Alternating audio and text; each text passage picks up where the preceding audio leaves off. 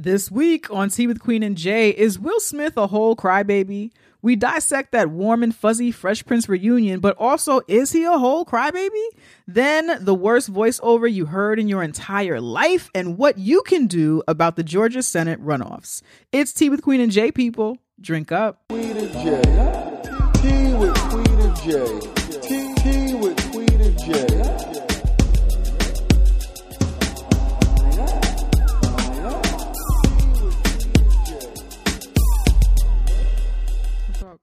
Nothing. What is up with you? What's up with you? Nothing much. I'm okay. I know we were both feeling ill, which is why we're recording later than usual. Yes, yes, yes. Um, but I feel a lot better. How you feeling? I feel way better. Mine was just, you know, hormones, periods, and shit. Mm-hmm. So I knew- I don't know what mine was. Yeah, you was hit I with a bug. it was not the Rona. It wasn't the but it was Rona, but it was a little bug. All right. Yeah, I don't know what that shit was. It wasn't the Rona, Mm-hmm. which I'm thankful for. Yes, I am grateful that. But yeah, it was like a bug or like a food poisoning or something like that. So anyway, that shit is over. We're here. Mm-hmm. We We're are. energetic. yes. Are we? And we're ready to podcast. yeah, I'm energetic. I feel energetic. Oh, I'm tired. But we could do this. Could, I was moving furniture. Are you? I was moving furniture and shit today. Oh, So okay. I'm not used to my body's not used to doing things. No, I can relate. I can Yeah, definitely yeah. relate. No, I took mad naps and stuff. I was just trying to get my energy up. Welcome, to, Tea with Queen and Jay. We are two womanist race nerds talking shit over tea, dismantling white supremacist patriarchal capitalism one episode at a time. I'm Queen, I'm Jay, and, this, is Tea with Queen and Jay. And right. Yes. If you would like to follow the conversation being had on this here podcast, Podcast. You can do so by using our hashtag, hashtag T with QJ on all the social medias. We love when you use that. So use it. We also want you to use the hashtag pod in, and that just allows other folks to find T with Queen and J podcast. Follow us on the social medias. That's how you use these hashtags. We are on Instagram and Twitter at TBQJ is the handle. And we are also on Tumblr and Facebook. Just search for us there and hit that follow button. We love when you send us T-mail. You can send us T-mail at teawithqueenandj at gmail.com. Send us questions, comments, silly things, serious things. We just love when you do that. So hit us up on the Gmail as well. That's right. Every week we pour libations for the people, places, and things giving us black ass black joy. These are our shout outs. These are our cheers. These are our pour one out for the homies, toasted up to the ancestors. These are libations. Queen, what are you pouring libations for this week? I'm pouring libations for the that show Half and Half that used to be on UPN back in the day, but now it's on Netflix because they brought back all the mm-hmm. UPN shows. I am personally pouring libations for the shows because it's like one of the few black shows that's not really about anything that I enjoy. Nothing really deep happens. It's just like shenanigans and corny hijinks that don't even carry over really to the other episode. It's just like silly, silly, and then it goes off.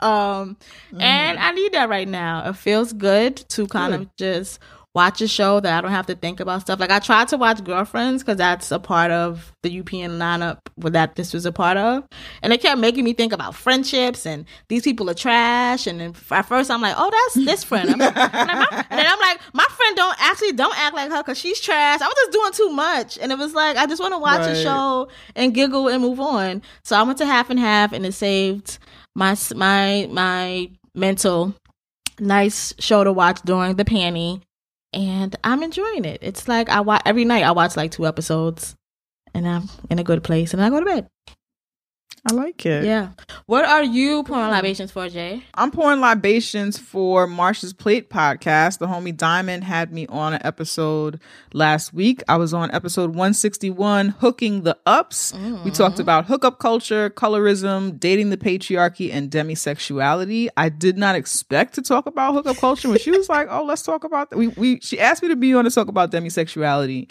And then before we started, she was like, "Oh, I was thinking we could talk about hookup culture and da da da da." And it's diamonds, so I'm like, "Yeah, okay, sure." But also, why? Like, you sure you want to talk about that with me? You talk about hookup culture with me? Okay. I mean, I guess I have participated in it, but I'm not like a huge like you don't know Jay for like Yeah, hook hookup up culture. Yeah, You know what you're not a hookup. But it was a good conversation. So Yeah, we talked yeah. about that. We It had was a a good really good conversation about colorism. Mhm. And we talked about things related to colorism that I don't Mhm. usually talk about. Yeah. So I, I enjoyed that a lot. And I rarely talk about colorism with other light skinned people. Cause I I realized- can't be trusted. That's why it was a good, a really good conversation about colorism, and I trust you and Right. Diamond. I've had I talked to you guys Right. about these things, so I know y'all got the range. But that's why you don't. because You're right. You're right. You're right. You're right. Yeah, I think that was the first conversation that I had had like that, like two light skinned people Yeah. talking about being light skinned and our responsibility and role in colorism. Yeah. So I Mhm. thought that versus because we've seen light people, light skinned people talk about uh, colorism I remember, together before. I remember that time. Yeah, it, that was not the conversation. it was not about our victimhood as light skinned people. It wasn't at so, um, so yeah, so that was a cool conversation that I had never had before. So I, uh, I thought that was cool. Definitely check it out. And we talked about demisexuality in a way that I really appreciated. So check that shit out. We talked about dating, which I hate because I date men. It's gross. Yeah, it's not really Um, something fun to talk about. It's not fun, yo. It is not fun. I hate it. But we talked about that. hmm And overall, it was a good it was a good conversation. So we'll put the link to that in the show notes. Be sure to check out Marsha's Plate podcast, episode one sixty one, hooking the ups. Dope. This is the part of the podcast where we let you know how you can support Tea with Queen and Jay. But before we do that, we want you to know that we are still in a very clear fight for Black liberation, the end of police brutality, and for liberation for all people. So while there are still protesters on the ground, though you might not see it coming across your timeline, that shit is still happening and popping off. In our show notes, you will find a link to bailout funds and petition lists. Supporting protesters is a priority. So um, definitely check out that link in the show notes for information on what's happening and how you can support in your state. There's also a link regarding End SARS where you can find out more information and how you can support what's happening on the ground in Nigeria. Yes. And then once you've done that, you can support Tea with Queen and Jay podcast.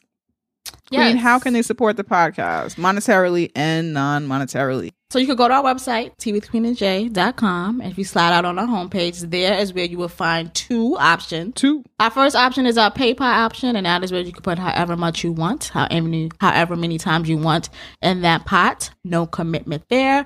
And our second option is our Patreon option, and that is where we're asking for two dollars a month. Two dollars. You can give more or less. That is up to you. We'd like to give you the choice of what you want to contribute, but $2 a month is what we are asking for. We also appreciate non monetary donations, and you can do that by liking this podcast, sharing this podcast on social media, telling a friend about this podcast, rating and reviewing this podcast on Apple Podcasts. How many times have I said a podcast? Podcast or wherever you listened to podcasts. Yes, you can do that. And those are non monetary ways that we appreciate you doing. All of that helps Tea with Queen and Jay grow.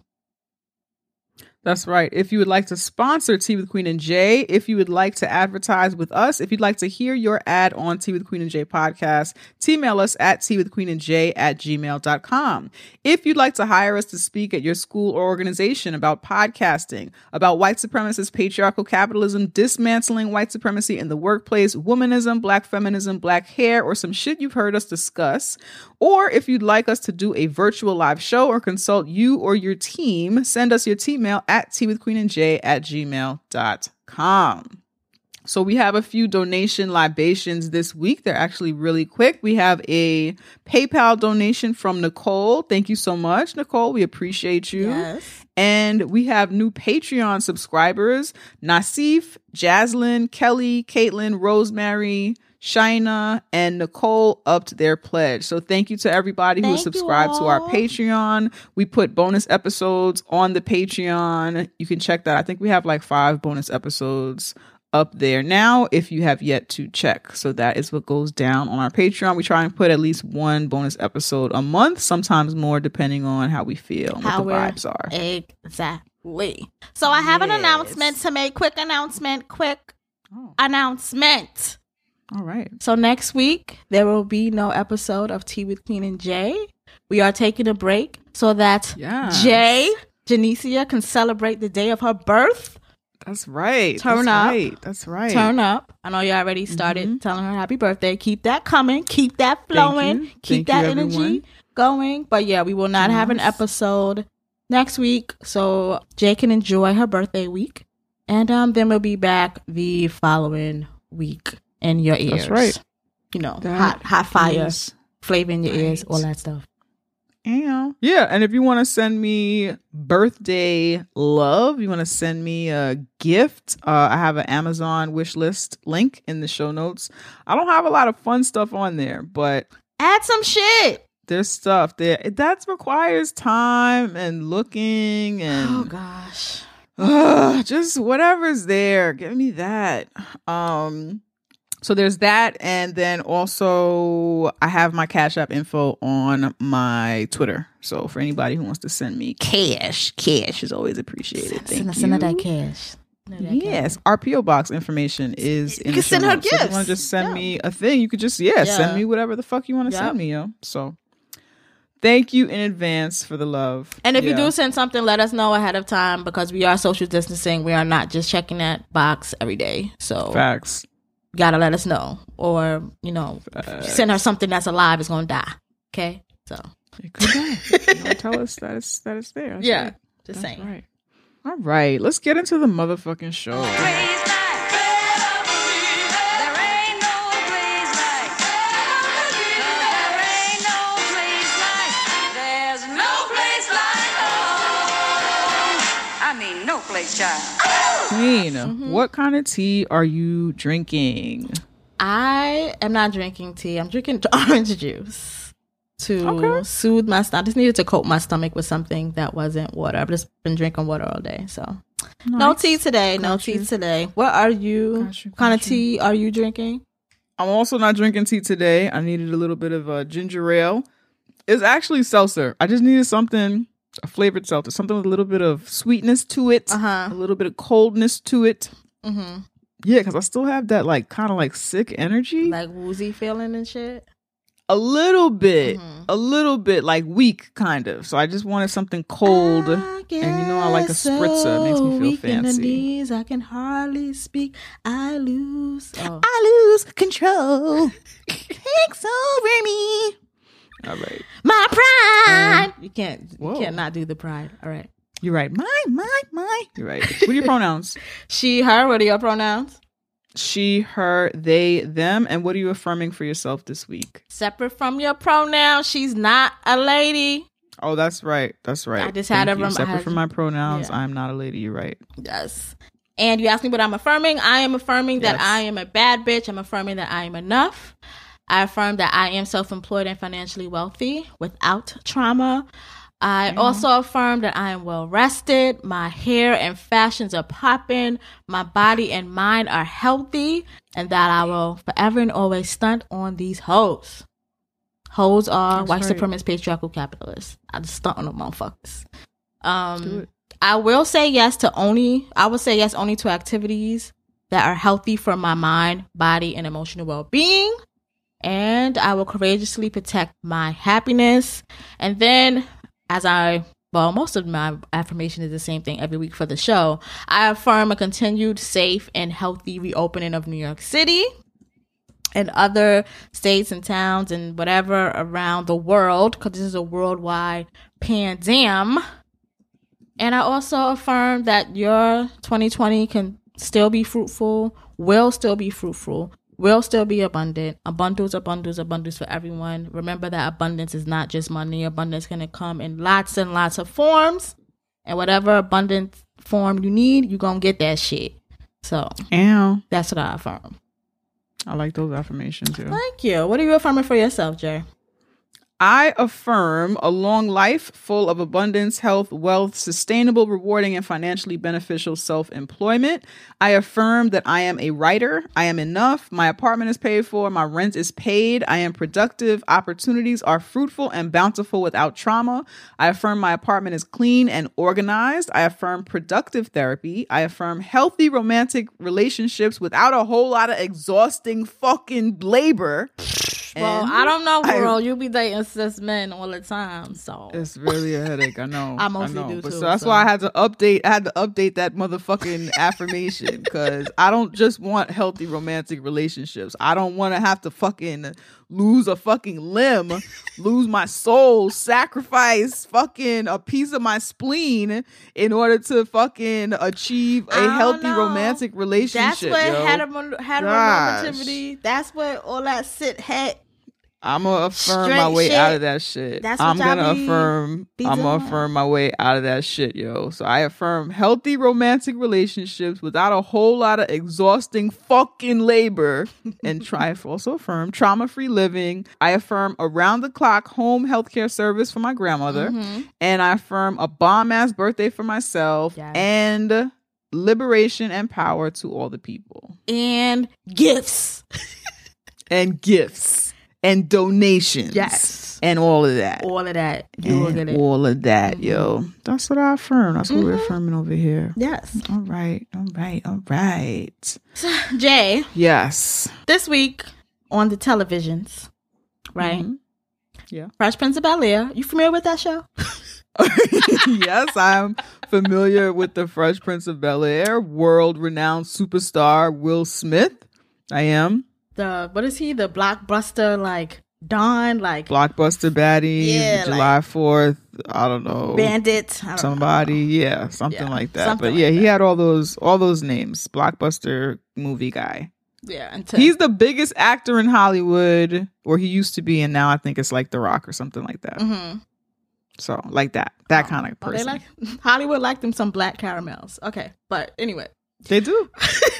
Tall, tall Yeah, black tall caramel. black Right. Yeah. Right. Mhm. So, um, yeah. So, Fresh Prince of Bel Air had a reunion on HBO Max, which I watched. Did you watch that? Mm-hmm. And I was seeing the previews for it, and I saw that if you are not familiar with the show, I think you should stop this and log on to HBO Max. Yeah, go watch an episode of The Fresh Prince of Bel Air. time Get to be familiar. We don't got time to be explaining Yeah. that. Do your own research on your own time. Do your Googles. Get familiar.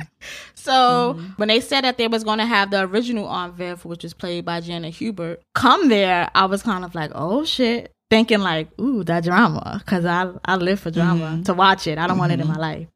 Right, of course. So I, although I know that Will Smith brand is not drama, they always try to clean shit up. They're like into like Mhm. in my mind, I was like, ooh, I was you know doing my little charade shoulder. Real, real talk. After that whole August Alsina shit, you cannot tell me that they're not about drama. You never know. no, with they them. are about drama, but they like to wrap it up and serve it to you in Sure. ways that you forget that course. they the they the culprit. right. You, right. would have fucked up right. motherfucker, but they wrap that shit up, and you be like, "Ooh, Will Smith." True. like True. So, and I didn't watch it right away, so I watched other people who were social media pour out with like how they felt that they were crying. It was so beautiful. Oh my Mm-hmm. gosh, this is so nice, and this, this and that. So when I watched it, I was like, I guess I'm I'm in a space for feel good television. I guess. Right. So that's Right. what I went in thinking.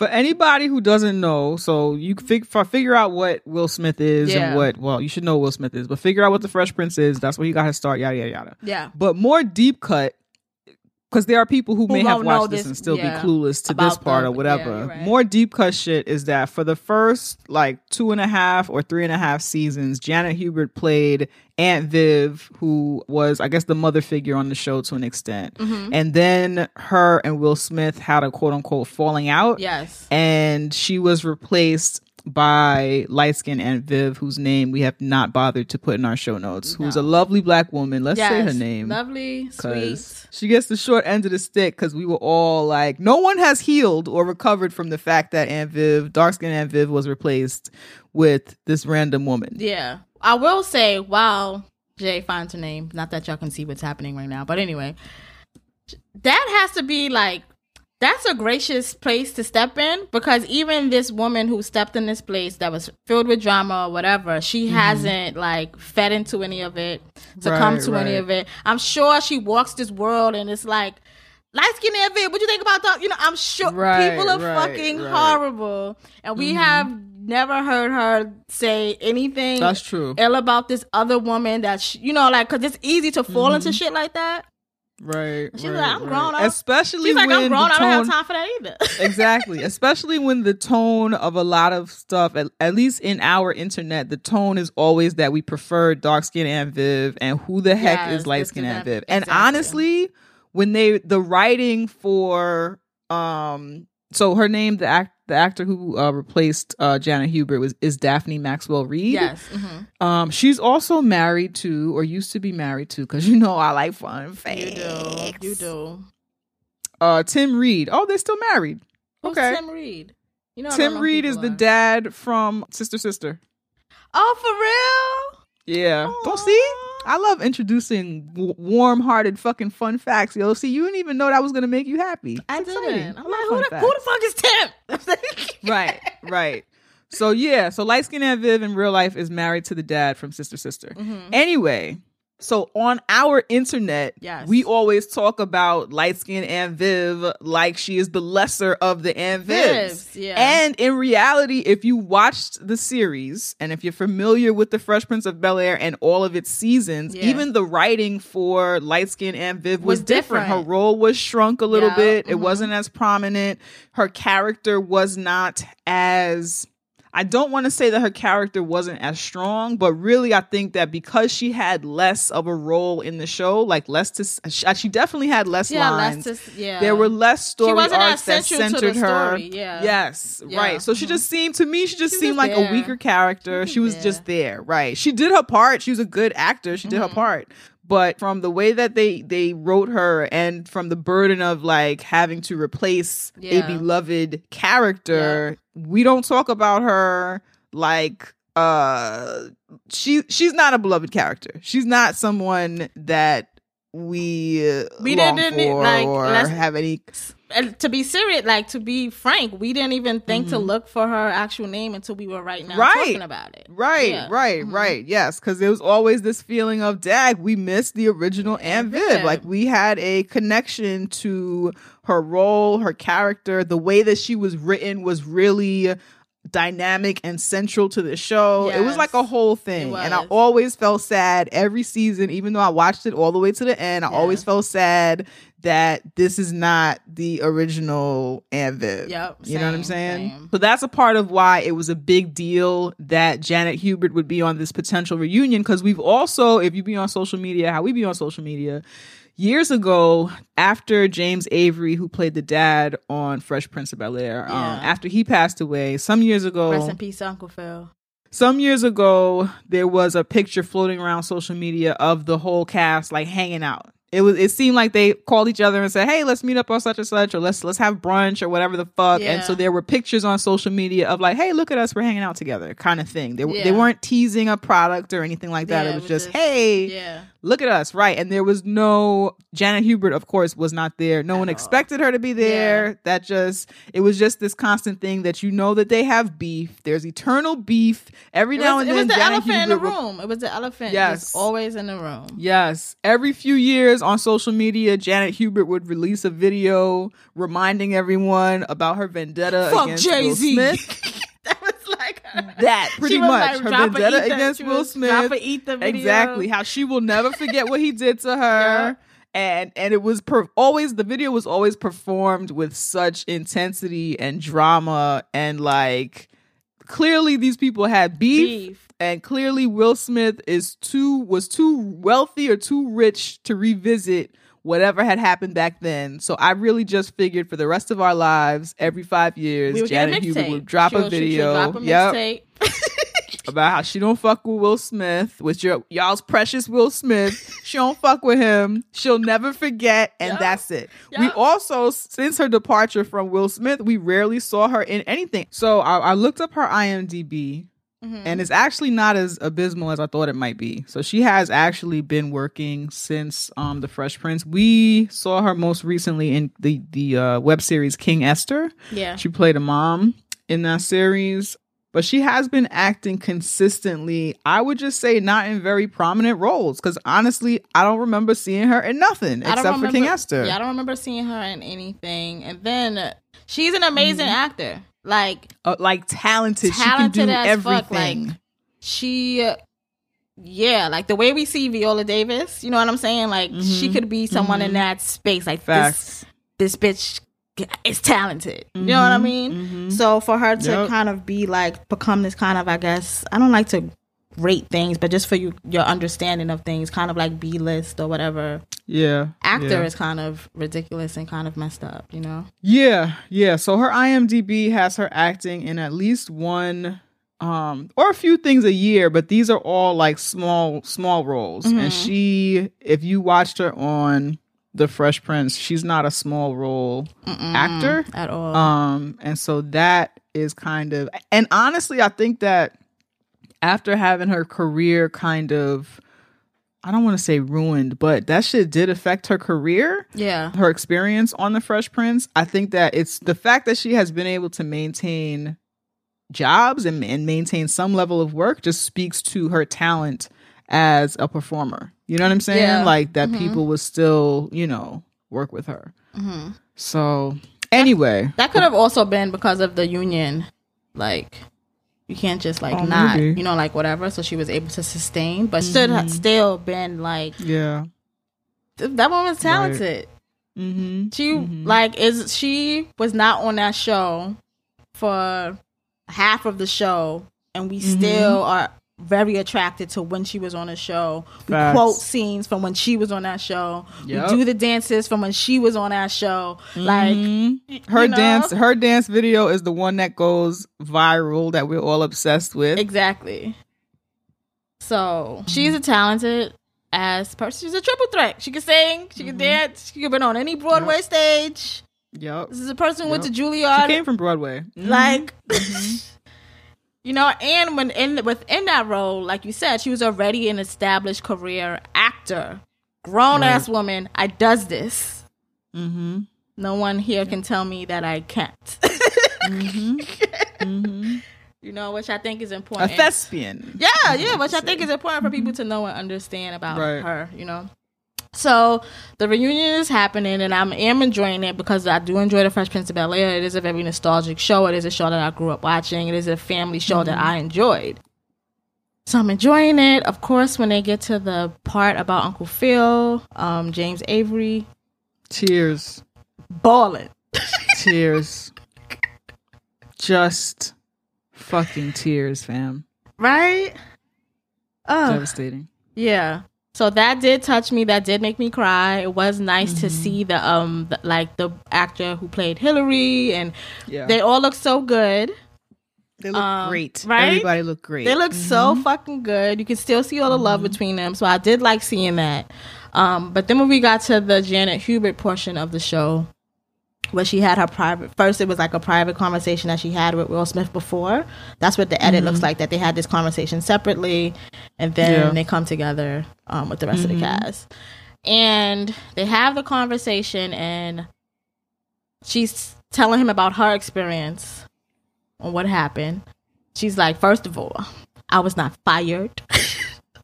Mm-hmm. Okay. I was given a bad deal.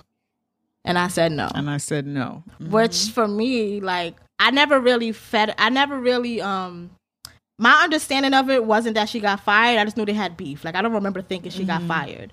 But Right. I just like the way she just said it straight from the beginning. I was not fired.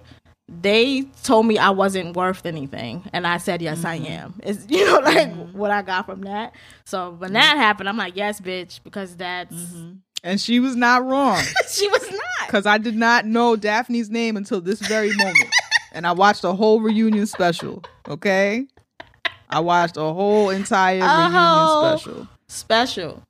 So she's saying what's happened to her, saying like there was things happened to me within my personal life there was things happening on set that just made me not really trust everybody. You know, just what was going on. And what really was irking me is that Will was like, I didn't know. I didn't know. And I'm just thinking, mm. you could have asked. like, how do you see the start of the start when you start y'all are one way and then it changes and you don't even mm. ask like, hey, what ha- mm-hmm. happened?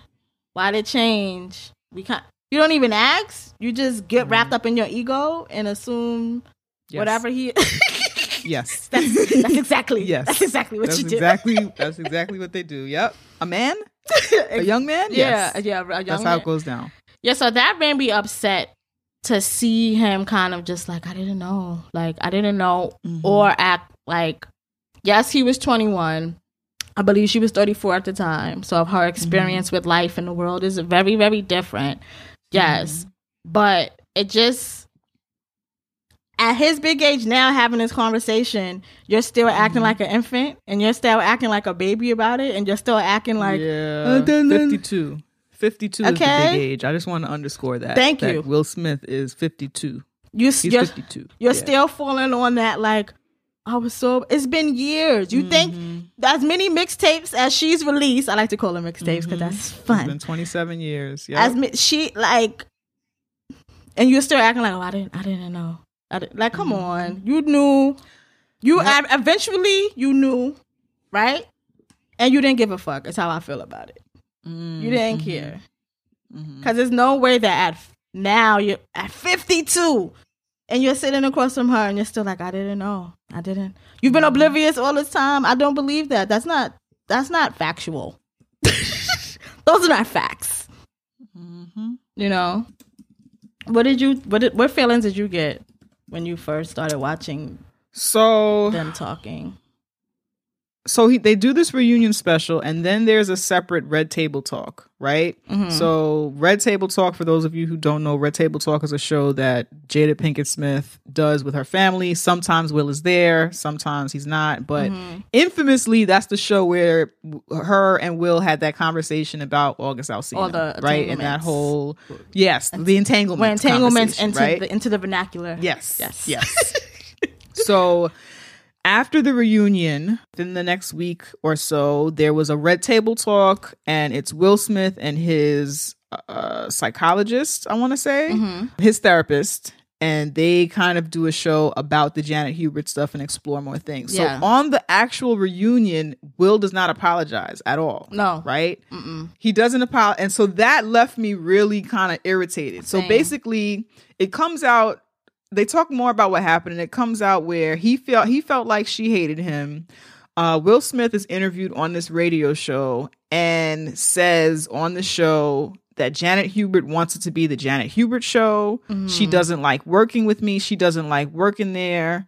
And kind of like we don't need it. We don't need her kind of Thing. energy Yeah. or whatever right? But if you get on a platform and call a black woman difficult hard to work with or whatever that's it. It's a wrap Yeah. it's a wrap for her. Mm-hmm. You know what I'm saying? What she did say to him in the in Right. the, on the special, she did say that to him. Like, I do Yeah, like the way that yeah. she's like she has a PowerPoint presentation of where Mm-hmm. you fucked up. Like, she, I, mm-hmm. I really mm-hmm. appreciate her not holding back. I'm sorry, I don't mean to like jump in and go Yeah, whatever, go but I really appreciate her not holding back. A lot of times, you try to pacify how people hurt us right because other right. people are looking because the power dynamic now because mm-hmm. will is the one who's more powerful in the situation. And because for, you know for whatever personal reason sometimes we're socialized to this kind of like shrink in a certain kind of way and blah blah blah, blah. i like that she mm-hmm. was like no no this is what you did.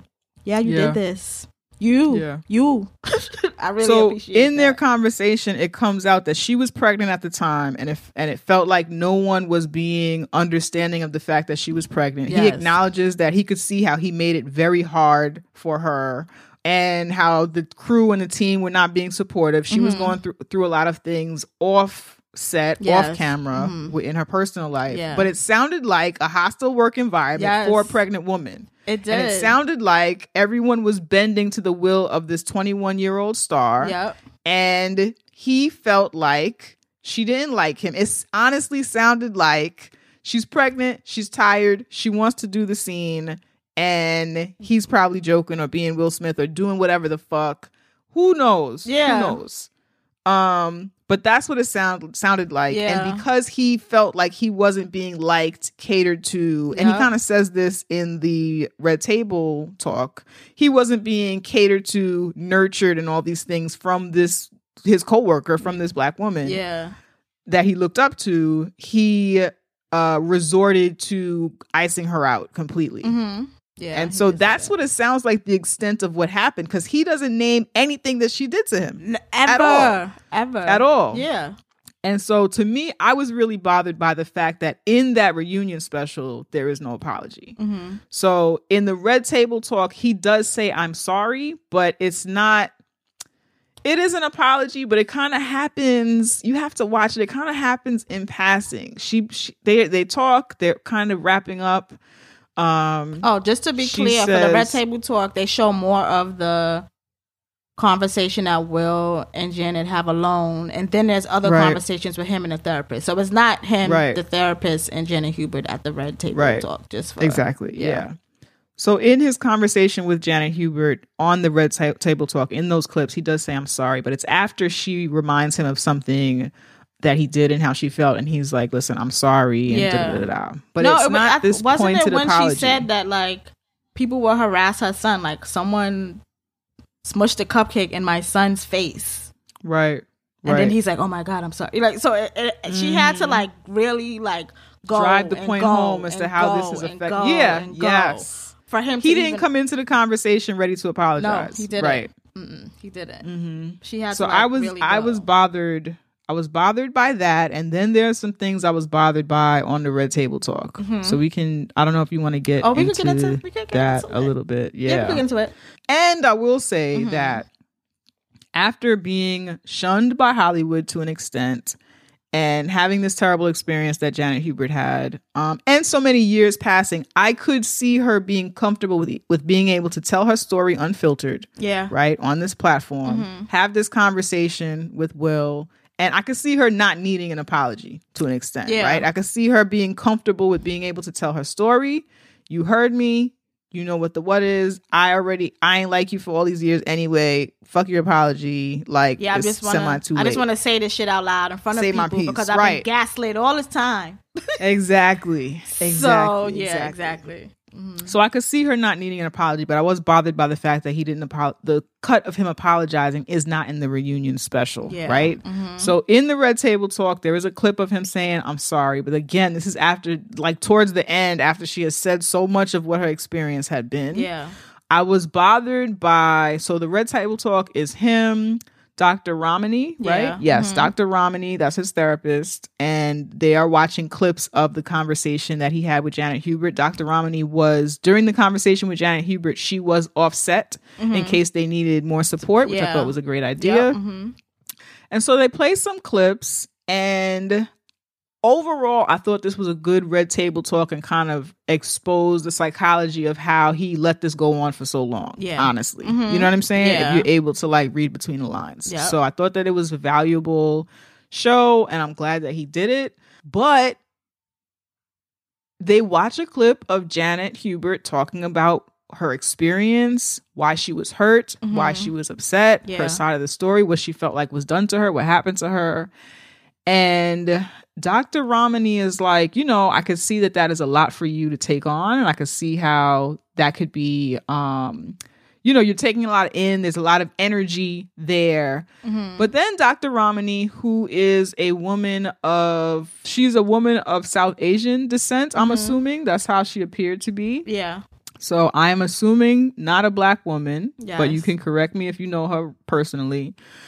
But this is relevant because she says that she can feel kind of the the I don't know if she says negative energy or that it also made her uncomfortable or whatever the energy that Janet Hubert was giving. She Mhm. coded it as kind of like a negative energy. hmm I don't remember the language that she used, which I guess that's important. But at the time, it felt like this woman who is not a black woman is looking at this black woman and affirming that yes, this is a negative energy, or this is Mm-hmm. not a good energy, or that maybe she is difficult, or maybe she is doing the most, or whatever. And that made me a little bit uncomfortable, especially since Janet Hubert has already for so many years been painted as an angry black woman. Yeah. And in telling her story, if you don't believe her, she looks like she's still angry. And she has the, the reality is that she has reason to be Yeah. angry. Yes. She has reason to be angry. She was iced out of the in- industry, and some 21 year old punk told the world that she was difficult, to, work, with. Yeah. So that that made me a little bit uncomfortable. And And then he goes on to be the blockbuster, whatever he Right. was. Yes. know?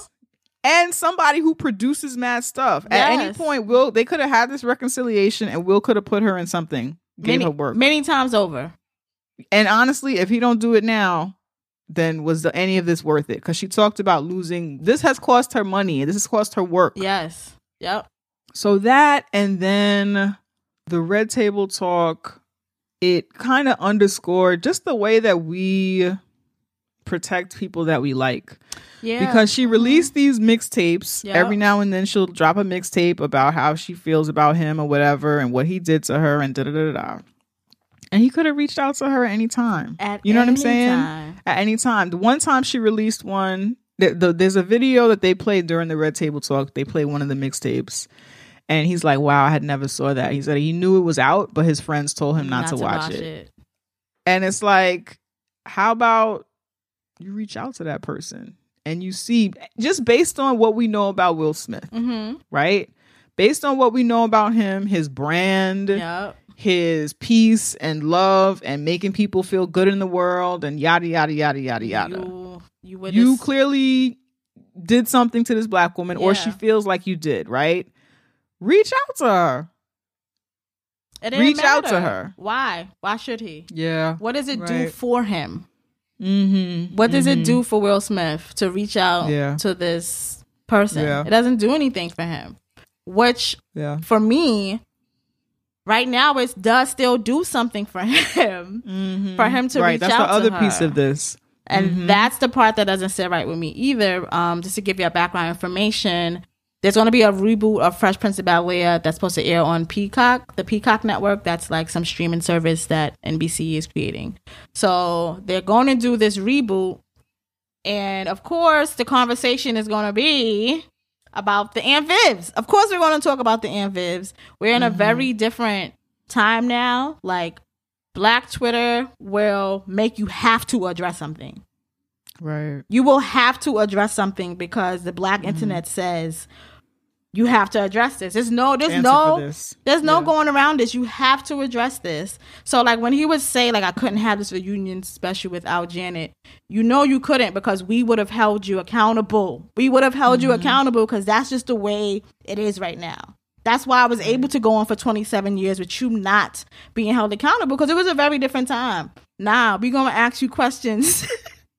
we're gonna Mm-hmm. wanna, you know, we're talking about colorism. We're talking about black how people treat black women and like there's too many conversations happening now on the black internet Yeah. for you to just like bypass that. So like now Mm-hmm. it does do something for Will Smith to reconcile with Jenny Hubert and have this conversation with with her. And that's the shit that's just like, nah, that's that's whack. That makes all of this whack to me. I'm happy for Janet Hubert if she has found peace, if she has found some reconciliation, if she has finally got to say her story and have people listen. I'm very happy for Mm-hmm. her in that. And when I'm talking about the stuff that makes me uncomfortable, it has nothing to do with Janet. I wish her all the best and I want Yeah. all the good things from her from this.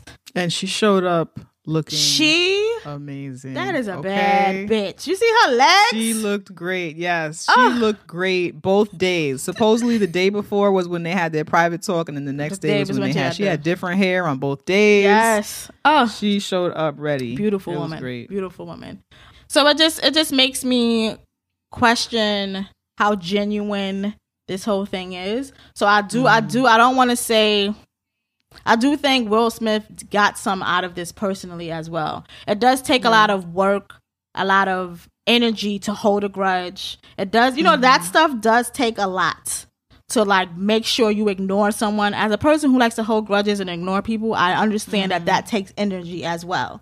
Right? Mm-hmm. Right, right. So I am I do think it's great that that may have been lifted, somehow released.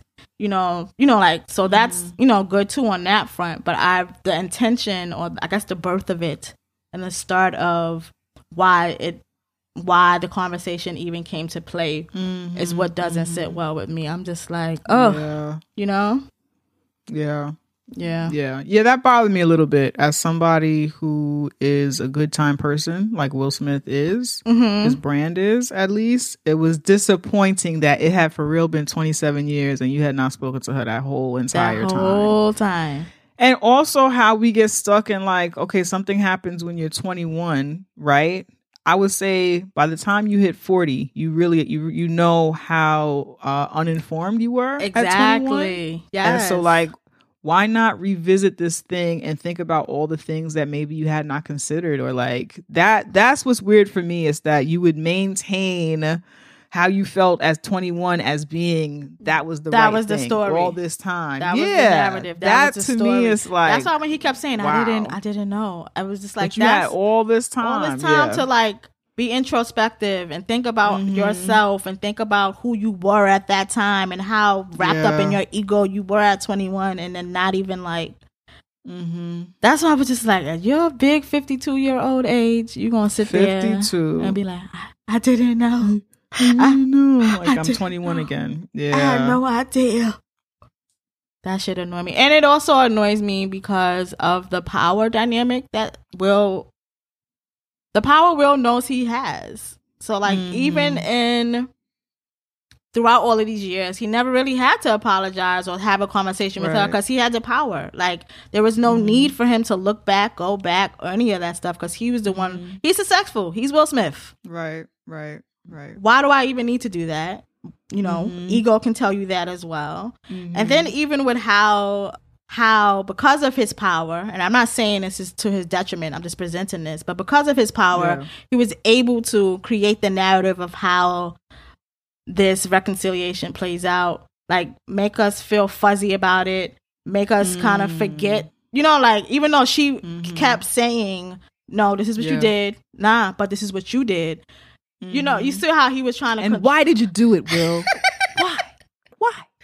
But because Loved of his it. power and because of um who he has grown to be, he knew Mm-hmm. how to create the narrative for all of us to like see and for it to play out so that when this show comes out, we for, we kind of forget that this Mm-hmm. Right. motherfucker ruined the career of a black Mm-hmm. woman for 27 fucking years Yep. Yep. you know so that mm-hmm. piece is just the, that power piece that power play these power plays that he is making that mirror mm-hmm. white supremacist patriarchal capitalism. That's exactly what the fuck mm-hmm. that is. And now people are looking at this situation like oh warm fuzzy you know whatever. And like i said before me and jay are happy that Janet Hubert got her piece, and I'm sure Will Smith also got some piece because it takes a lot to be a hateful, grudgeful ass bitch. 'cause I- Right. I, know, and Mm-hmm. you know but it's just it's just you see what's at play you see what's Mhm. you know Mm-hmm. so that that makes Yeah. me a little upset Yeah. My hope is that I will see her in something that he is producing. That's what I want to see. That's what I want her to get an over what is it, Overbrook? I want her to get an Overbrook bag. That's what I Mhm, want. His mhm. production company. I want her to get these checks that she was been owed. That's that's what I want. That's restitution like Yeah. you fucking Yeah. oh Mhm. you gotta overpay her now when you when you hire her Well, Of course. overpay course. her So that's my hope. That's my hope in all this. But I am glad that this has happened. Mhm. I'm glad that we won't be receiving hopefully any more mixtapes.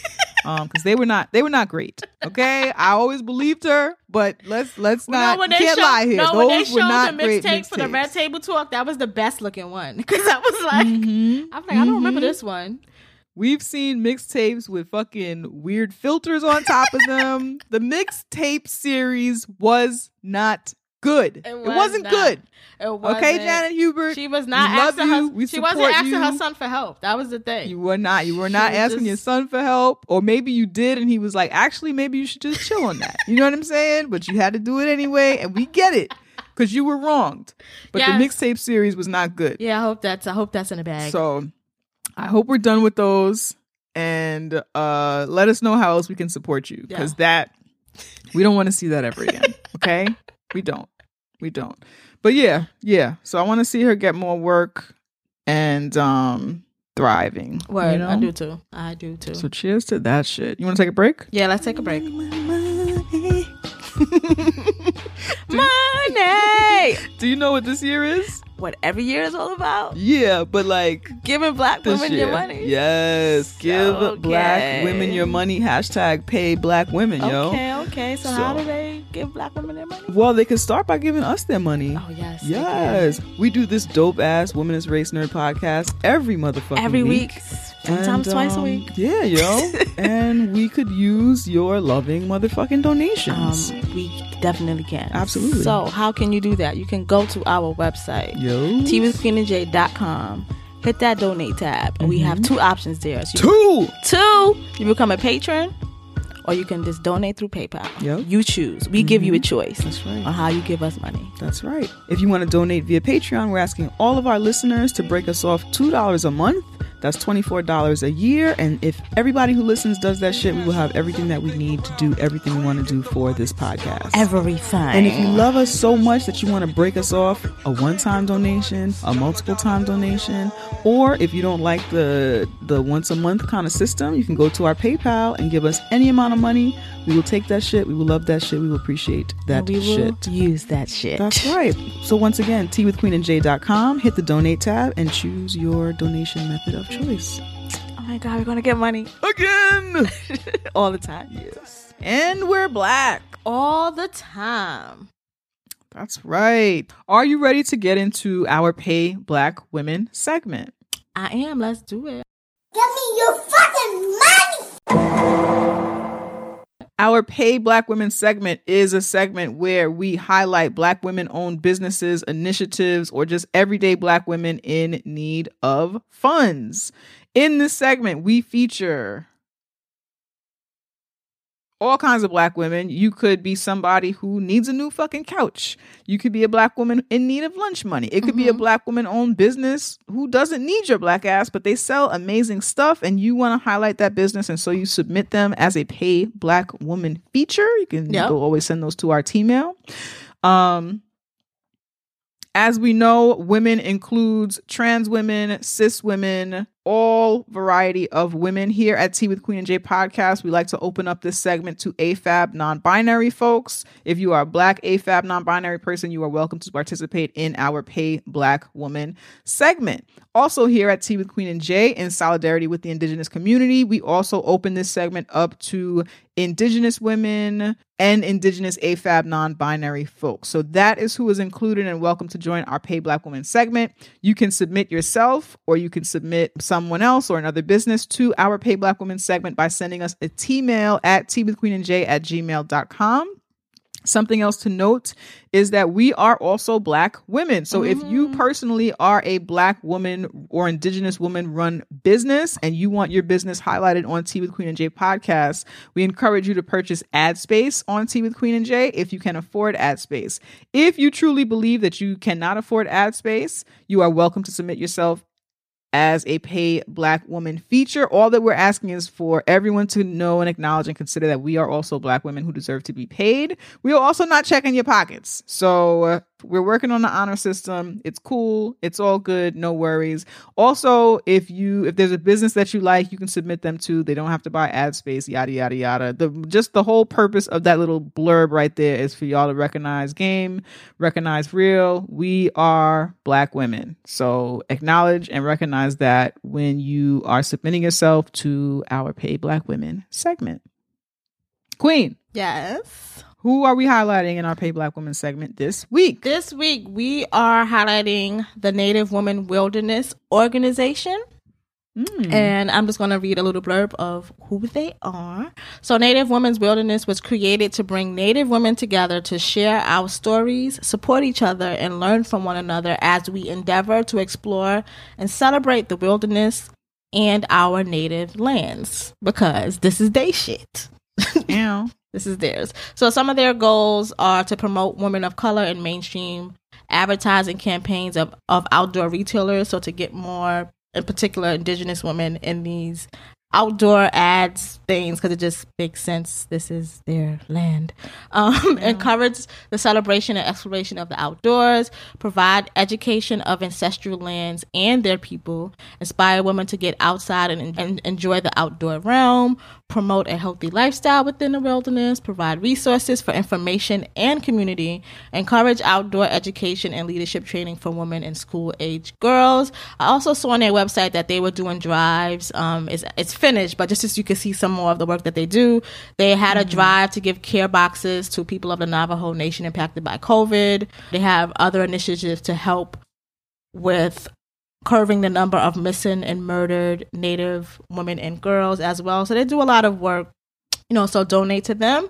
You can donate to them on their website. We have the link in the show notes, and I will say it now for all of you drivers or people who have a pen and I don't know, whatever. But their website is nativewomenswilderness.org slash donate. And like I said, we will have that for you in the show notes as well. So give them your money. Give them your money. I love that, yo. Thanks for that. No problem. You know, I'll be trying to be hiking and shit. So I was, I was like, ooh, You have been hiking, yes. I'm going hiking again Yes. Really? When? Saturday. Oh, where you going? Bear Mountain again, but now I have hiking boots. So we're going to do the actual like Oh. mountain, mountain. Before we was Oh, doing like the regular trails. Uh huh. So yeah, I'm not rock climbing. I'm just Excuse like a little more terrainy than before. Right. Well, yeah. Bear Mountain is kind of you end up climbing a rock by accident anyway. yeah, Sometimes You it's climb- it's like being in the Bronx in some parts of Bear Mountain. Or like, Yonkers. Like yo. wow, I'm in Yonkers. with that. I was randomly in Yonkers today. Not really. I was in Queens, but that hill was like Mhm. this is Yonkers. What the fuck Yeah. is happening? Like, just make it steps. You know what I'm saying? yeah, like, like this is shouldn't I shouldn't even be walking on this incline. This is No. like, what is this? Yeah. yeah it's weird. word. All right, you want to get into some news that's not news? Yep, let's do it. I guess even though we were free, we were still slaves in the mind. Message. So our news that is not news segment is where we highlight news stories that the mainstream media may not highlight in ways that we feel fit, or stories that just are not being highlighted at all. Because who cares about black people anywhere? Facts. but yeah, that is our news that is not news segment. Yes. So our news that's not news story this week. I have been thinking a lot about Georgia, right? So Georgia, Georgia, Georgia. So- Biden won the presidential election. um, allegedly, I'm joking. allegedly, right? So hopefully this this attempt at a coup will stop. Yeah. And he will be This is inaugurated a really on January coup, by the way. This is boring. Listen, hey, the more boring the, The coup, better. The agree. better. All right? You're right? right, I want it done. I want it finished. So, um, Biden is scheduled to take office on January 20th, right? It's always the 20th, right? Yeah. hmm Okay. Does that's it matter if the go down. twentieth falls on a weekend? I don't know. Whatever. Right? anyway. We See, not- good. These are the questions that I have, but um, who knows? All right. Anyway, it don't matter. So January he's scheduled to take office, and I've been thinking a lot about Georgia because Georgia. It is- That's why. Georgia. It is easier to govern as a president of whatever party you're aligned with, right? If it's your party who controls the House and the Senate. Yes. And especially for quote unquote liberals, quote unquote progressives or whatever, in order for us to be able to push the shit that we want, especially for those of us who will be protesting, right? Whatever the administration is, for those of us fighting Mm-hmm. Yeah, we're still going to organize against it. Right. Those of us, right, working to dismantle white supremacist patriarchal capitalism, we are still going to be protesting regardless of who the president is. Yep. But it would be nice if, when we protest the shit that we protest, as we are pushing for more progressive legislation and shit and, and for change, it would be nice if uh, future President Biden was able to push those things through the House and the Senate without a whole lot of fucking uh, rigmarole Yeah. and bullshit from a Republican led Senate, Yeah. right? Mhm. So I've been thinking about Georgia because really it's in Georgia's hands right now. There is a runoff. There are runoff elections coming up in January. U- U.S. Senate runoff elections between Republican Senator David Perdue and Democrat Jon Ossoff, and the other between Republican Senator Kelly Loeffler and Democrat Reverend Raphael Warnock. Um, and so this these elections are coming up in Georgia on January 5th. And I think that it's important that we talk about it because it affects all of us. It's not just a, A Georgia, election. thing. Yeah. Yeah. What happens in Georgia is going to affect everybody. So I've been thinking about what we can do as people living outside of Georgia to help um with these elections, Mhm. right? And again, I'm not an electoral politics ass bitch, but I really can't with what's been happening in well we we never can. I never yeah, can. we never. I always can. can't. Yeah, we always. We never can. I always can't. I would like it if the fucking Democrats won this particular election so that we can fight the enemies that we want to fight. You know what I'm saying? Like sleep with a little I less want- anxiety. Like yeah, yeah. So important dates to know if you live in Georgia or just want to keep track of the upcoming election. And I'm looking, this is an Elle article. They put all this information together, and I'll put the link to that in the show notes. mhm. If you live in Georgia or just want to keep track of the upcoming election, there are a few date, key dates you need to know. Also, remember if you're a Georgia resident that turns 18 years old before the runoff elections, even if you weren't able to vote in the presidential election, you will be able to cast a ballot in these races. oh, that's important. So, um, the absentee ballot deadline that's already passed. But if you did an absentee ballot, there's a link here where you can track your absentee ballot. And again, I will put that link in the show notes. The deadline to register to vote right now is December 7th. If you are already registered, make sure you double check your registration. Make sure you haven't been purged. There's been a lot of fuckery going on. Yeah, it has been. and yeah, didn't you say something about There are reports that people who have voted for this current presidential election, when they are mm-hmm. going back to just let me just check, you know, see they have been purged. They just voted. right? How are they Right. purged? So yeah, Yeah. just check to make sure you are still registered if you're a Georgia. That's right. That's right. So President. again, the deadline to register to vote is December 7th. Early in-person voting starts on December 14th. There's a link here where you can find your early voting location and then election day is on January 5th and there's a link here in this article where you can find your polling location. So how you can help flip the Senate blue. So once again, it, it comes down to these two senators. So if they both win, then the Democratic Party will have the majority in the Senate along with those two senators and Kamala will help, help to push to it push it, over yeah. Mm-hmm. into being predominantly blue. Senate. So, how you can help flip the Senate? You can phone bank. Even if you don't live in Georgia, you can still assist from afar. One way is to phone or text bank for Democratic challengers. Find a handful of upcoming events here and here. So, again, this article will be in the show notes. You can volunteer. If phone banking isn't your thing or you just want to do more, you can also volunteer both virtually and in person through both Democratic campaigns. Check out the opportunities for Ossoff and Warnock. There are also remote and in person volunteer opportunities to work on voter protection, including becoming a poll worker, which you can find here in this article. There is unrelated a raggedy auntie Mhm. playing R. Kelly in my building, Wow. and it's stressing me out. Sorry. What if it, it could be a raggedy uncle? a raggedy? rag- a whoever they are, they nigga? raggedy. Raggedy auntie, Definitely raggedy. They raggedy. raggedy. I'm sorry that that's happening to you. A raggedy. It's a raggedy person. Okay, Mm-hmm. I had to get that out. All right. The ACLU of Georgia is also looking for volunteers to be poll observers or do phone slash text banking.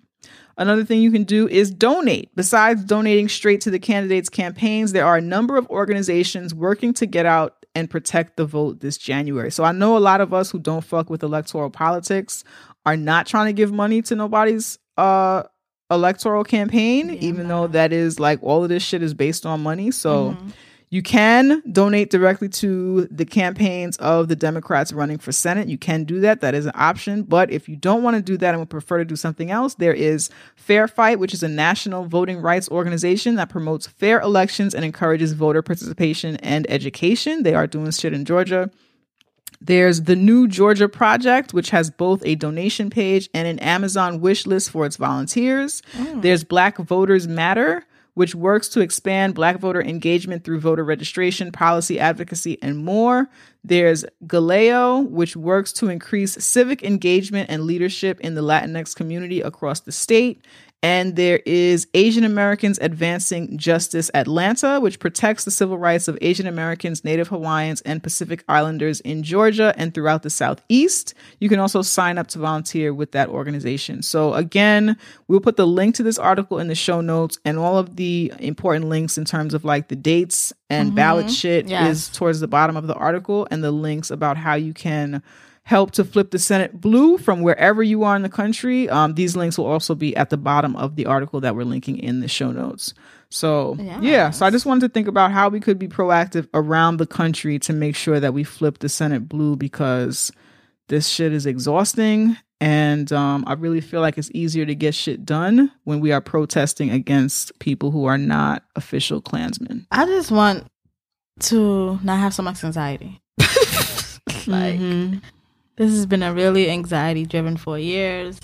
A little less of that so that I can continue my work would be great. Mm-hmm. you know? Yeah, That's why I am with That'd be that. nice. that'd be nice. So um I am feeling in the mood to throw a motherfucker in a pit. You down? Let's do it, yo. Let's let's throw somebody in the fucking pit. Who the fuck is this asshole? Say what again? Say what again? I dare you. I double dare you, motherfucker. Say what one more goddamn time. So the pit is where we throw any and everything that is trying to steal our black joy. That goes in the pit. You stay in the pit. We've allowed some things out of the pit, like Rod and Don Lemon. That's about it. But That's about- um, that's all. yeah, they're black, so Mm-hmm. they're allowed to come out. But yes, that's what we do. We throw them in the pit. Don't fuck with our joy. Don't do that. Don't don't do it. So who we throwing in the pit this week? Okay, so initially when we were thinking about this episode, we did not have a pit. We were like, did. generally, We I feel fine. Yeah, we I were like, fine. you know, You know, nothing is particularly enraging me. You know, whatever. Yeah. But then this came across the timeline, and it is infuriating and also comical in the way that racism often is. Right? Because it's that ridiculous. It's that ridiculous. so I first want to give a content warning for audio blackface. yes. Specifically, this is a an impression, a very violent impression of uh what I guess was supposed to be a southern black woman at the hands of a white man. So let me just yeah, so the voice actor who white the white voice actor who did this, his name is Kevin Rainier. He has since apologized and, you know, I don't know how great that apology was, but he has mm-hmm. apologized. But anyway, so the story is that Dr. Regina N. Bradley, who is a writer and researcher of contemporary Black American Southern life and culture, she wrote an article called The Art of Speculating, right? So mm-hmm. she wrote an article. It is connected to her upcoming book chronicling Stankonia, the rise of the hip hop South. And so she wrote an essay. It was published in Fireside. Firesidefiction.com. Yes. I also want to note that the art of speculation, the is DA. Because I just wanted to Yeah. get into how, Yes. It's the art of speculating. how, Right. like, The title is very AAVE. The article itself doesn't have a, a lot of AAVE, but it's clear that she is a black Southern woman and she's speaking in her voice, Yep. right? So I don't I honestly I don't know if it's just Fireside or if it's Fireside fiction, but they Mm-hmm. hire this voice actor Kevin Rainier to do to read this fucking piece and I want to play it for you just so that you can laugh if you are not too upset to laugh or laugh at how just utterly bogus and ridiculous What? this shit yeah, is. Let's let them hear it. Yeah, cuz it is it is so absurd. Fireside Magazine presents The Art of Speculating by Regina N. Bradley, edited by Maurice Broaddus, narrated by Kevin Rainier, published in the autumn 2020 issue of Fireside Quarterly. I'm a Southern black woman who stands in the long shadow of the civil rights movement. Southern hip hop helped me navigate the contemporary black South.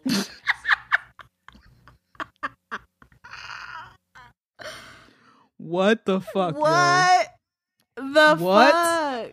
the whole entire fuck. I'm a Southern black what the woman. fuck? Is that what they think black Southern woman. black women sound? yes, that's exactly what he thinks. That's exactly what he thinks. It was fucking embarrassing. It's shameful. It's violent. Oh, she could have read her own piece. It's a short Oh, She piece. could have read it her She could have read it herself. self. Yep, yep. They could have paid You her know where she it. at? Yes, yes. But do you care to find her and pay her? No, they didn't care. They didn't care, and they they could not have cared about the listener of this. And honestly, my assumption is that they assume listeners are white people So because why would they think that a black person would listen to this and think that it was okay and feel like they were enjoying it? What was that? I'm a Southern. The first line of the shit is I'm a Southern black woman. Wait, let's let's do it again. I'm a Southern black woman who stands in the long shadow of the civil rights movement.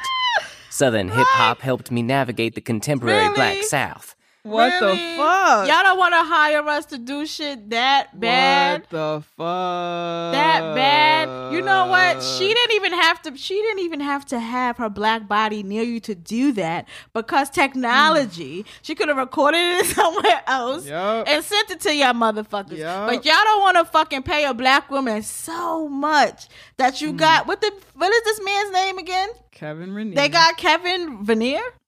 Rainier. Oh, Kevin Rainier to do Mm-hmm. this. So he got a check to be a Southern black woman. Like what? I'm a Southern black woman. He's not even a good actor. He's not even No. good. And he was able to get a job. Mm-hmm. Mm-hmm. Shameful. What? Shame. Shameful. You couldn't even you didn't even shameful. hire a black person from like Ohio. You know, like you could do like you didn't even like you didn't even like Mm-hmm. You could have hired any black person to read this straight. You know what I'm saying? Like people know there is something to a black voice that and it's not with everyone, but for a lot of For black lot of people, black you know when it's a black person's voice. It's a certain resonance to our voice that you know when a black person is speaking. speaking. So you could have hired a black woman who you felt like phonetically sounded like or had the the, the sound of the essence of a black Of a woman, black honestly, woman. from anywhere. From You know what I'm saying? And let her read that shit straight without putting an accent or inflection This- on it. Yeah. Any black American person, anyone, you know, like what? And then to me, when he said the title, I thought he was trying to sound Caribbean. He was. The art of he speculating. was because that The that art that of speculating. I was It was a mess. Call me now. It was a mess. That wasn't even the same accent that he used to read the article. to read the it was article. a mess. It was so fucking bad. a mess. And the other piece of this is I listen to a lot of Audible books, Yeah. right? hmm Usually when I'm listening to a book, if the person's gender has been claimed as female or as ide- has been claimed as male or whatever, Yeah. the or the person who does the voiceover will have this this quote unquote sound of a male or female or Uh-huh. usually based on I sometimes I will look up I always do this actually. look up a fun fact everything finder. sometime- I always look up the voiceover actor. Look up yes. everything. I always look up the voiceover actor. If I liked it, if I hated it, I want to know who it is I'm mad at or happy at. Okay. Yeah. So I always look it up. And their gender presentation usually matches the gender presentation of the author. Yes. Right. Mhm. And so to even have a man doing this voiceover of somebody who starts off the essay with I'm a southern black I'm a woman Southern is black is pretty ridiculous. woman. This is almost as horrible as what they did with that fake Sojourner Sojourner Truth speech that was not even her real speech, and it was Oh like gosh. they put all of the southern inflections in whatever this pretend speech that Sojourner Mhm. Truth never made, and Sojourner Truth Wow. is from New York. Oh my god. that's not. But they just assume all black people in the, in the U.S. Mm-hmm. sounded like what Southern black folks sound because that's we all sound Mm-hmm. like that. So that's what white people did. It's like y'all only Wow. no, y'all don't know. I'm about to say they only know us when we work in their house. You don't even know us then. so like, Mm-hmm. forget that. But like, what is wrong with y'all? Yeah. So Dr. Bradley so she posted. So we learned about this because she posted about it on Twitter. So she's like, "What the fuck is this fake ass Jamaican accent though? I was mad before. Now I'm pissed. What the hell is this? This is what you think I sound like? What black women and Southern black folks sound like?" She said, "Being at the center of a minstrelsy performance was not was definitely not on my 2020 bingo card. I am still pissed, pissed." Um, she talks about how hurt isn't the word, angry isn't the word. She says, FYI, the art of speculating is a nod to the Outkast series of songs, The Art of Storytelling. Mm-hmm. But you would have knew that if, you know, you were familiar with my essay, Work or Outkast. Yeah. Oh. She says, I've ran the gamut. I've ran the entire gamut of emotions today, and the best I have to offer in terms of commentary is all the women in me, ancestral, present, and future, are tired. Today has been exhausting to have my truth taken from me and minstrelized is just Jesus, Devante Christ. Mm. Yeah, That's a lot. that's a lot. That's, that's a, a lot. lot. She says, I saw the apology. I don't care. I'm angry, seething from centuries of silenced black women angry. The voice I speak with and write with is not my own. To have that taken away is unacceptable, unforgivable, and to ask me to consider it is equally trifling and unforgivable. So I want to play. She also. I love when black people a, say trifling. I love when we say that word. Yes, yes, yes. We say it with our chest. Trifling. We do. Trifling.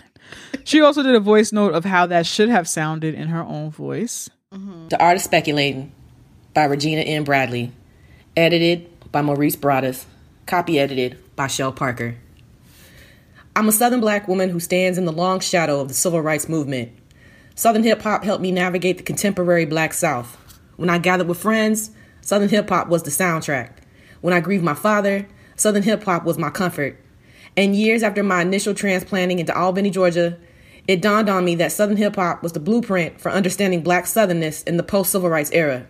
Specifically, I found myself going deeper and deeper dives into the music catalog of Outkast, two funketeers from Atlanta that offered innovative and dynamic musical redressing to the question of where and how the Black South positions itself in American culture. So yeah, That so was that's how that was so easy to just have a so easy. black woman.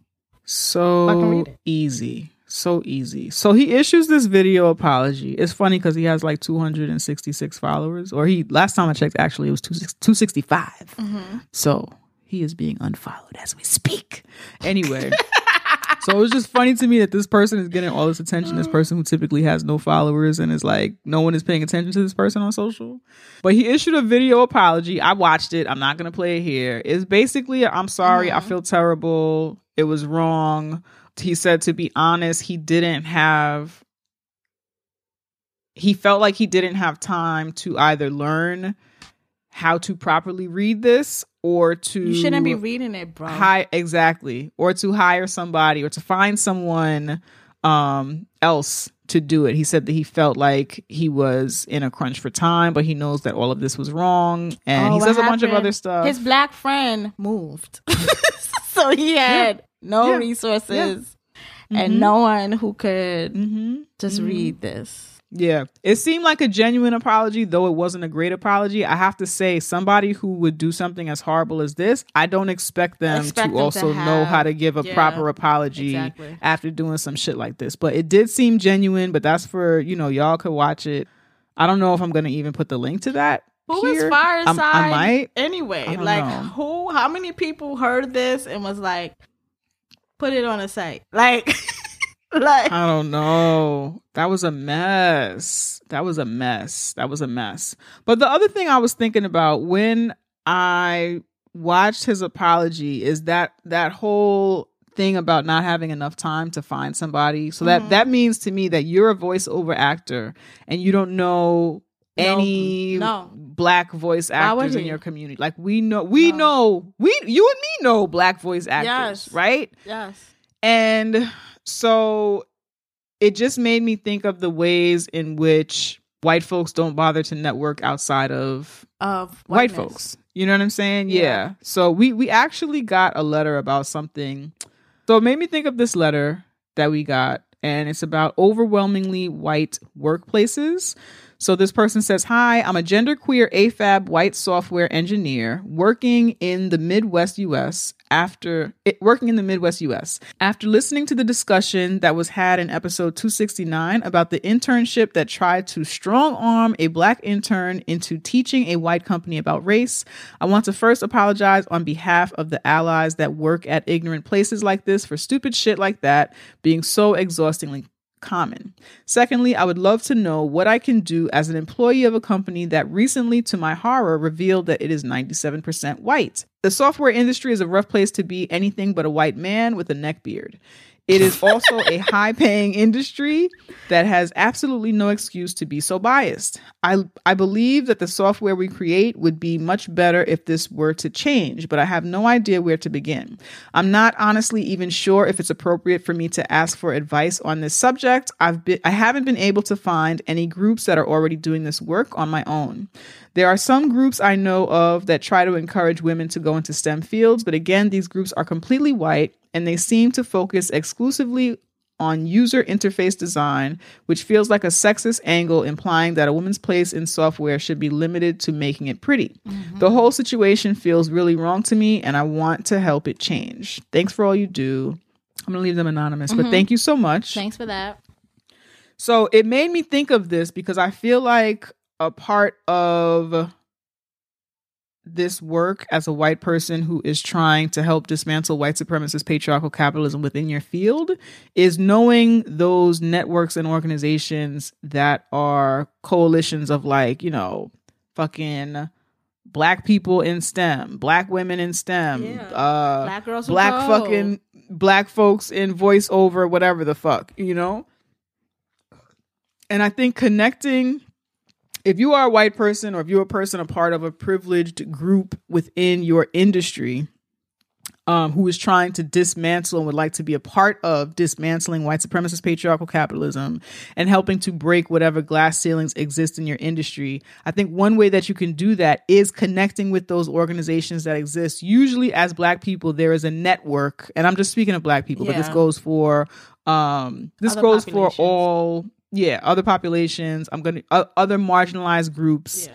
there is usually some sort of group coalition something of people in that work network of people in that work in that field and i think it is good to make yourself aware of those things as a white person Yeah. so if kevin rainier was networking and in community with non other non-white voice over actors he may have been able to reach out and To- say hey, hey, this yep. job has come up this is what they're asking for you know i'm looking for someone who is a black woman who can who is a black woman who is also southern um but at minimum a fucking black woman jeez louise um You could just start it with just a black woman. yeah, but just that piece of where you find yourself at a place where it's like, oh shit, I don't even know where to begin. I don't even know where to look. That's where like this void ends up. That's where the the evidence of your lack of inclusivity as a per That's on a personal basis. itself. That's yes, that's when it reveals itself. Yeah. And you find you end up in a crunch, you end up in a bind, and then it reveals itself to fucking everybody. You know what I'm saying? So and then we drag I really you on Twitter. and then we drag you on Twitter. So I really that would be my suggestion, and that goes for everybody, Yes. right? So there are times when I'm looking for somebody where we're looking for somebody to do work or whatever, or I want to partner with somebody who is not as privileged as myself per se, and I want to make sure that I'm being inclusive of trans folks, disabled folks, Yeah. um, anyone else. You know what I'm saying on a spectrum of marginalization, right, right, right. we is be sitting? Yeah. Exactly. Mm-hmm. So, um, those are times where I'm like, okay, well, why why can't I pinpoint someone One. from that background or whatever? And I work hard to like build those networks. A lot of times, I'll I'll do a call out on Twitter. Hey, send me your you know your favorite blah blah blah people who work on this And then thing y'all give us weird answers. Weird, weird answers, and sometimes I get answers that is actually what I'm asking for, but other times weird answers, and sometimes totally I ignored. get But weird answers when I ask the internet things. I don't ask y'all shit no more. um but yeah i think that that's a part of doing the work. Doing your googles is a part of the work. But that would be my suggestion for this so that when you have opportunities when you want to build community and coalition, like you have places where you know or groups that you know are already working on this kind of thing. Like this letter says that it, it sounds like you don't know of groups that are doing specifically what you're looking to do, but I feel like if you know black girls who code groups who are again just focused on STEM perhaps perhaps you can connect with people who do exactly what you do or perhaps you can donate your time to get mm-hmm. more women of color doing Yeah, or people like, of color doing exactly what it is How is this do. place that you work a whole STEM organization and then you don't know about Afrotech that happens every Right. Mm-hmm. year in the Bay Area? You know, like mm-hmm. just like mm-hmm. it happens every year in the Bay Area Right. with all of that right shit mm-hmm. is, and you know, so you know everything you're Yeah. saying, but yeah. But yeah, so that that I did I did want to include that letter here because that's what I thought of where he was like, I didn't know what to do. I didn't know. so that tells me you already are not in community with black folks within your industry. Exactly. Right. That's what that says. So anyway, I wanted to throw Kevin Rainier in the pit. I wanted to play y'all that ridiculous voiceover because it's so fucking comical. Once you get past all of the fucking racism, it's fucking hilarious. And I wanted to highlight Dr. Regina N. Bradley again. You can You know I'll put the he link to the sound article. like? He sound like that woman that y'all thought was a Puerto Rican from the Bronx. Oh, the one who parks the car in Harvard Yard? Yeah. Oh, excuse me, excuse me, excuse me. I said it like I was from the Bronx. Parks the car in Harvard Yard. Yes. that white woman who was pretending to be Afro Latina. That's they sound similar. Mess. Mess, mess, mess. oh gosh. Yeah. So I'm gonna put the link to her article, the not the audio of it, but where you can read read Dr. Bradley's article. I'll put the link to that in the show notes. You can also check out her podcast. It's a Southern hip hop podcast called Bottom of the Map. You can support her via her website, redclayscholar.com, and find her on Twitter at redclayscholar. So we'll put that information in the show notes as well. Yes. But um, but yeah, I I wanted to uh, laugh at that. So That that was there y'all have it. when we were heard that earlier. It was So it was so com- racism. Sometimes it's just so ridiculous. It's comical. Like it has to reach a certain level of ridiculous, and and no one can die for it to be comical. yeah, yeah, But, exactly, exactly. Yeah, this was that. This was that was rare harm time. Was happened, like, but no one oh, died. man. Exactly. So, yeah. exactly. Mess, mess, mess, mess. Hot fucking mess. So we did a motherfucking show. Weezy, Weezy. we are taking a break next week um for my birthday okay? Birthday. It's if you miss us and you are following us on patreon you can check out our bonus episodes if you haven't listened to our bonus episodes already. If you miss us and you're not a patreon subscriber you can break us off on the patreon and listen to those bonus episodes. Yo check them out. Mhm. What else is going down anything No, nothing's going down. Be sure to follow us on the social medias. We on Instagram Mm-hmm. and Twitter at Tea with QJ. You can send us email, tea with Queen and J at gmail.com. Visit our website, Queen and that is where you can donate. That's Skrilla. I'm in the singing mood today. Um, and my personal social medias is at the Queen Speaks, and that is on at the Queen Speaks with an underscore, and that is on Instagram and Twitter. Who are you, Jay, on the internet? Hey, I am Janicia F. That's J A N I C I A F. As in, do your thing. It's your, it's your birthday. Do it. Do it. I'm gonna let you go. I don't know. So I'm wondering if it's even fun anymore. you know? I don't know. I usually say the F is for savings, but I think um after my birthday I'm gonna come with something more creative. Okay, you know? please do. But I know you to be a little Yeah. more, you know, wittier than that. So I don't know. I don't know. But yeah, Janicia F on Twitter and Instagram. Hit me up. That's where the links to all of my cash apps and shit will be. That's where they are. mm-hmm. If you can't send me cash, that's cool. That's cool. That's cool. You know, love is cool too. I feel the love. I feel the vibes. feel the energy. So all of that is great. So thank y'all in advance. word. Yeah, yo, happy Indigenous Peoples Week. That's what That's a week is, month, right? Yeah. I thought it was a month. Um, maybe, but I know for sure the week of Yeah, yeah. alleged Thanksgiving I think is they made it grow into a month. Like, look, look, we Day taking this whole fucking month. Good. I'm with it. I support it. I'm with it too. This week's hashtag is chronicling stank Onia, and that is Dr. Bradley's upcoming book, which you can order. We can pre-order it, I believe, and you can check out her website for that information. Lit. This podcast was created, hosted, and produced by a black girl named Naima and a black girl named Janicia. Tea with Queen and Jay. We turn up responsibly. And And Since you fucked up the macaroni and cheese, you're cleaning up all this shit by yourself. Junior, Dejana, nor me are gonna help you clean up. We told you don't put that shit in the macaroni cheese, but you insist on putting it. So since you want to do things your damn way, we gonna do shit our way. We getting ready to go upstairs and go to sleep while you clean up all this shit for Thanksgiving. Happy Thanksgiving. We love you, but guess what?